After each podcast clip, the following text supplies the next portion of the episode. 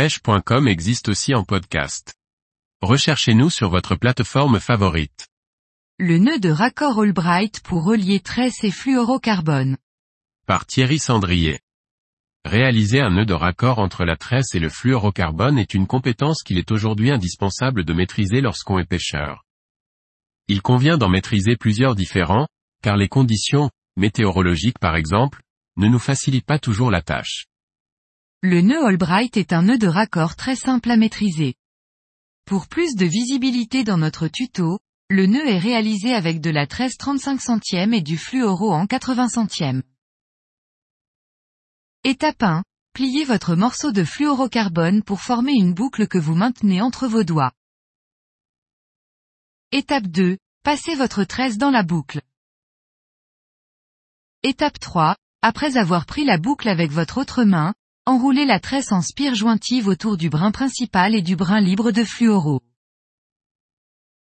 Étape 4. Réalisez 15 à 20 spires, serrés. Cela vous facilitera la tâche ensuite.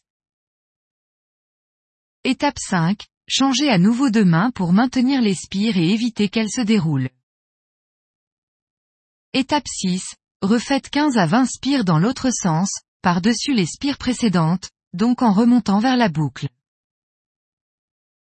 Étape 7. Passez le brin de tresse dans la boucle.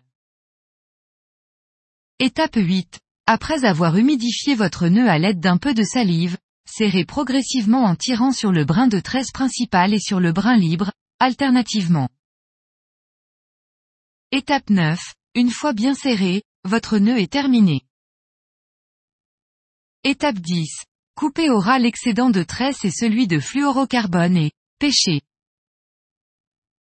Rendu final, à gauche, le même nœud avec une tresse en PE 1,2 et un fluoro en 32 centièmes.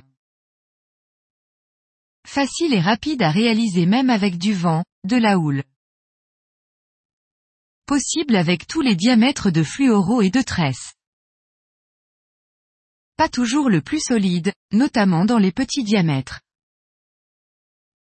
Glisse moyenne dans les anneaux de la canne à pêche avec des gros diamètres.